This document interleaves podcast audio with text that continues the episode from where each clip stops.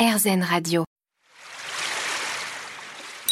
Mieux vivre l'instant Aurélie Godefroy. L'instant présent sur RZN Radio, votre émission hebdomadaire avec aujourd'hui Richard Seff. Nous parlons zen, zazen, respiration, méditation. Et euh, alors vous venez d'évoquer un certain nombre de, de termes euh, qui peuvent être effectivement compliqués à, à, intégrer si on ne pratique pas nous-mêmes. On va essayer de, de les faire sentir, en tout cas un peu à nos auditeurs. C'est euh, ceux d'impermanence, mais aussi celui d'ego, puisque finalement l'ego est au cœur de toute pratique, en tout cas dans le, dans le bouddhisme. Euh, comment vous, vous définissez cet ego, Richard Seff? Alors, je ne vais pas le faire en cinq minutes parce que c'est très compliqué et j'ai même envie de, de si je, continue à écrire, ça sera certainement là-dessus. Euh, l'ego, euh, ce qui définit l'ego, alors euh, dans, le zen, c'est le, on peut appeler ça aussi le soi, c'est-à-dire la conscience que l'on a de soi-même et qui est une conscience fausse. J'en parlais tout à l'heure, juste avant. C'est-à-dire qu'on se pense de façon fausse par rapport à ce que l'on est. C'est-à-dire que si on regarde notre vie, on a changé d'idée, on a changé d'apparence, on a changé de, de pour, les uns, pour les autres. On change tout le temps et on, et on continue à se dire, mais moi je suis ci, moi je suis ça. Mmh. Donc en fait, il y a une forme d'identification. Hein. C'est l'identification non pas à ce que l'on est réellement, mais à ce que l'on pense être mmh. ou aussi ce que l'on pense que les autres pensent de nous tel qu'ils nous voient. Mmh. Donc c'est une relation, c'est prendre conscience qu'en fait, c'est le l'ego est une construction mentale. Mmh. Sur comme, des fausses croyances d'ailleurs. Sur souvent. des fausses croyances d'ailleurs, comme le, le monde lui-même, quand on parlait de vacuité tout à l'heure, c'est ça aussi, c'est prendre conscience que le monde, pardon, que le monde existe, euh, c'est pas du nihilisme, dire tout est dans, c'est un rêve, on invente tout. Non, le monde existe, mais en réalité, la, notre perception du monde, notre compréhension du monde, c'est une construction mentale. Si on, euh, la, la, réalité du monde, aujourd'hui, les sciences nous, euh, nous, nous, ont euh, fait avancer là-dessus. Bah, ce sont des molécules, ce sont des mmh. particules, ce sont des choses comme, c'est-à-dire c'est rien, de, rien de ce que l'on perçoit. Il n'y a pas de couleur, il n'y a pas de senteur, il a, etc. Donc, euh, prendre la conscience de la vacuité, c'est, on pourrait dire, de la relativité. Mmh. On n'a pas une conscience réelle de la réalité, on n'a pas une conscience réelle de ce que l'on est. Mmh. Mais en revanche, on a une perception, on a, comme on fait partie du monde, comme on est fait exactement des mêmes particules, de la même énergie mmh. que les autres, que le monde qui nous entoure, on n'est pas isolé. Au contraire, notre vraie, euh, euh, comment dire, conscience, contact euh, avec le monde, avec les autres, il est justement par ce que nous partageons. Mmh, par l'interdépendance. Hein. Alors revenons justement à Zazen, qui est une forme de méditation qui nous permet justement de réaliser tout ça. Euh, la respiration est au cœur hein, de cette pratique, comme de toutes les pratiques méditatives d'ailleurs. Pourquoi c'est si important?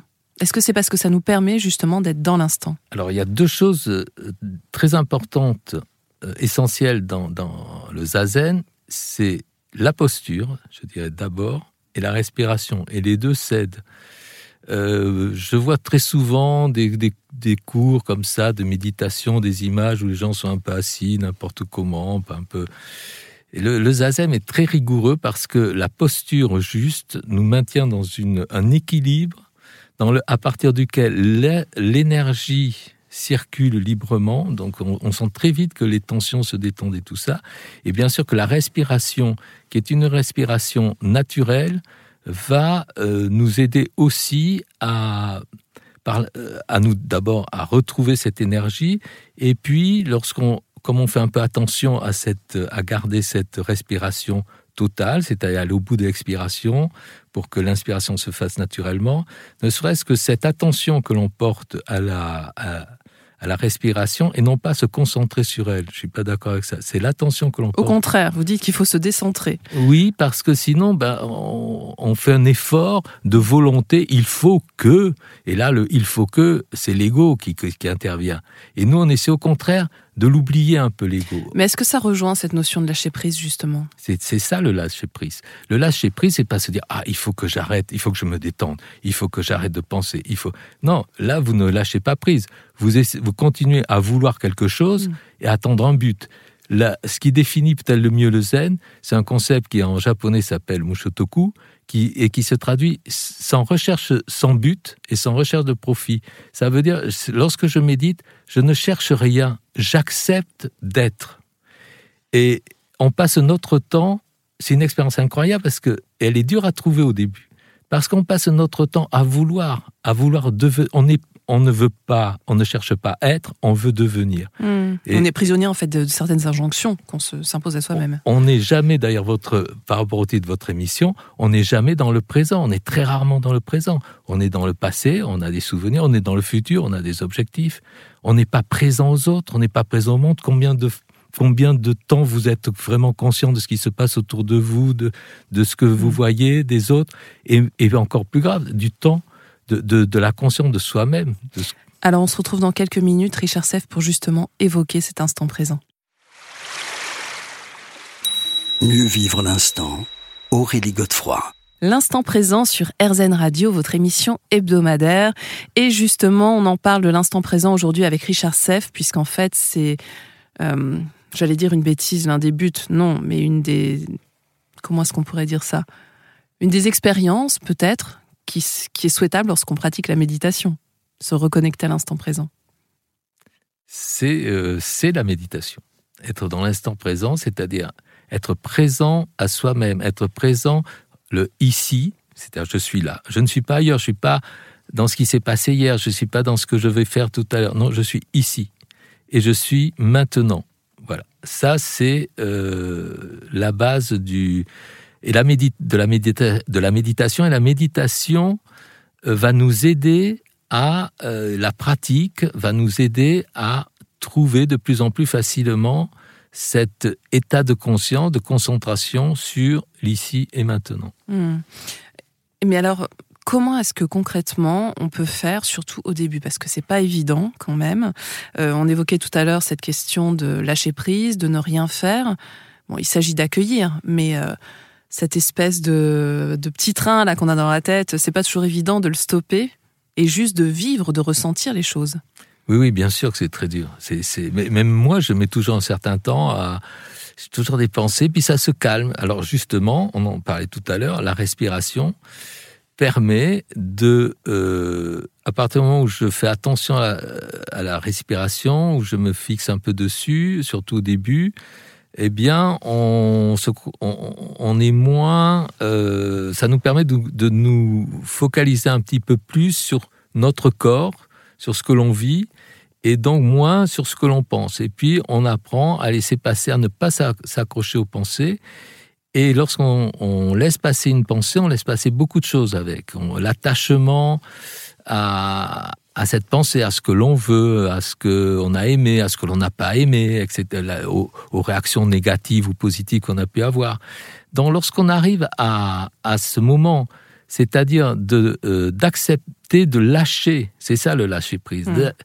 on va pas changer, on va pas s'obliger à penser différemment, à être différemment. Non, c'est accepter juste de laisser passer ça. Et ce petit juste de laisser passer ça, euh, ça change complètement votre vision des choses. Mmh. Alors, euh, est-ce que, bon, j'imagine, vous disiez qu'on a chacun cette, ce qu'on appelle la nature de Bouddha en nous, mm. ce terrain hein, qui peut nous faire ressentir cet état-là. Euh, quel conseil vous donneriez à nos auditeurs qui souhaiteraient commencer la méditation? Parce qu'en fait, il y a quand même une forme de discipline, dans le bon sens du terme, hein, de rendez-vous avec nous-mêmes. Est-ce que ça doit être tous les jours? Combien de temps? Comment Qu'est-ce que vous nous diriez pour ça?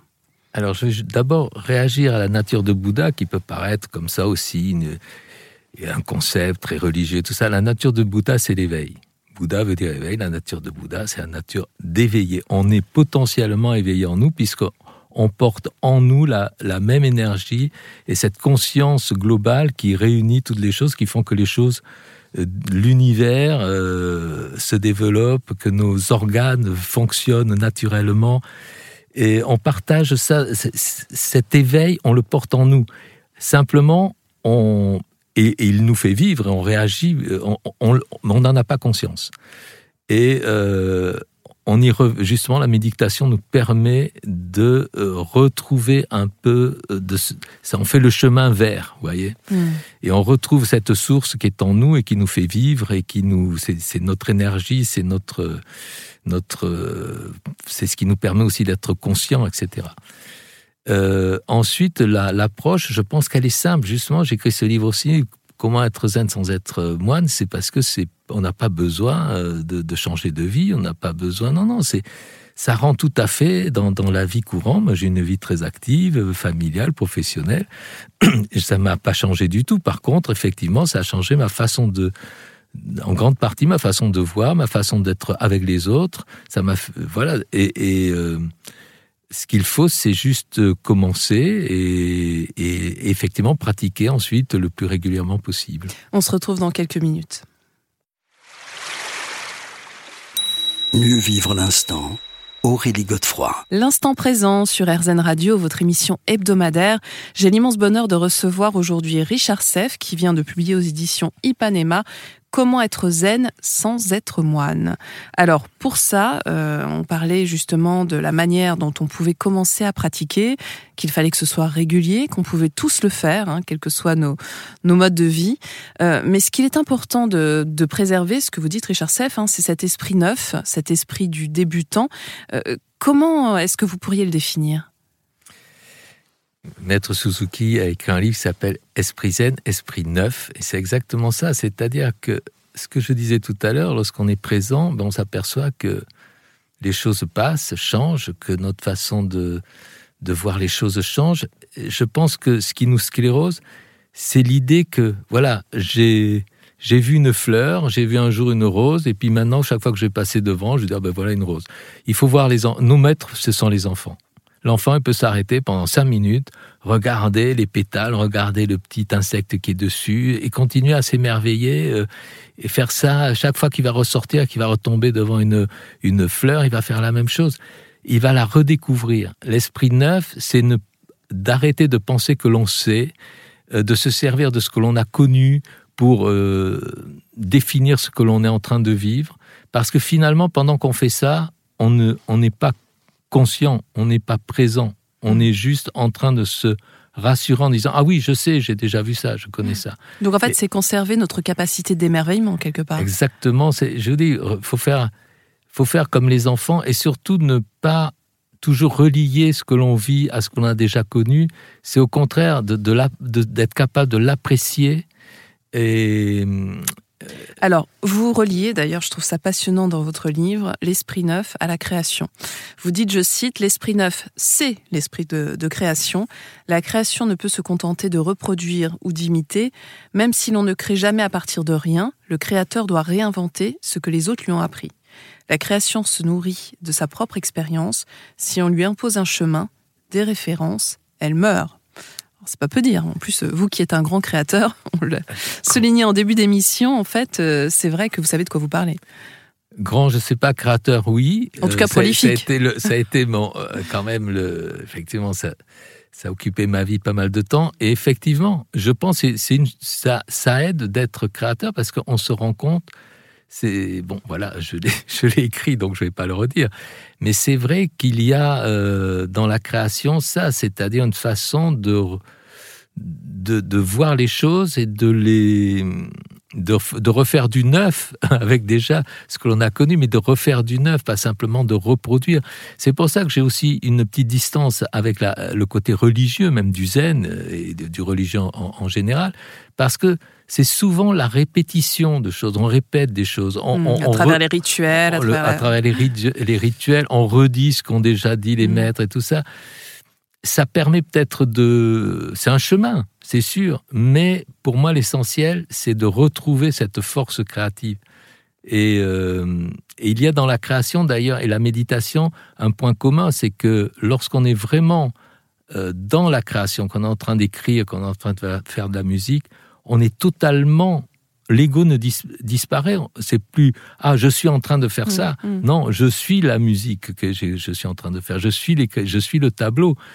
Et la méditation, c'est pareil, c'est pas je suis en train de méditer, mm. c'est je suis la méditation, je deviens la méditation. complètement, voilà, ce qu'on est en train de faire. Et, là, le problème de lâcher prise, tout ça n'existe plus parce mm. que l'ego disparaît. L'ego n'est plus là pour dire attends, fais ça, ne fais pas ça, tu peux être meilleur. Hier, voilà.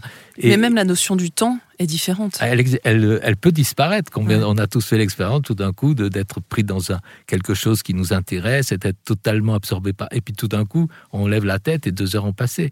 La méditation, c'est souvent ça. Moi, je vois pas le temps passer pendant la méditation. Alors, vous reliez cette notion de créativité aussi au sens du beau, bien évidemment. Bien sûr. Sans, sans le beau, que la vie serait triste. On se retrouve dans quelques minutes, Richard Seff. On va évoquer la suite de votre livre et notamment cette question des obstacles hein, liés à la méditation comme le pouvoir, la notion de pouvoir.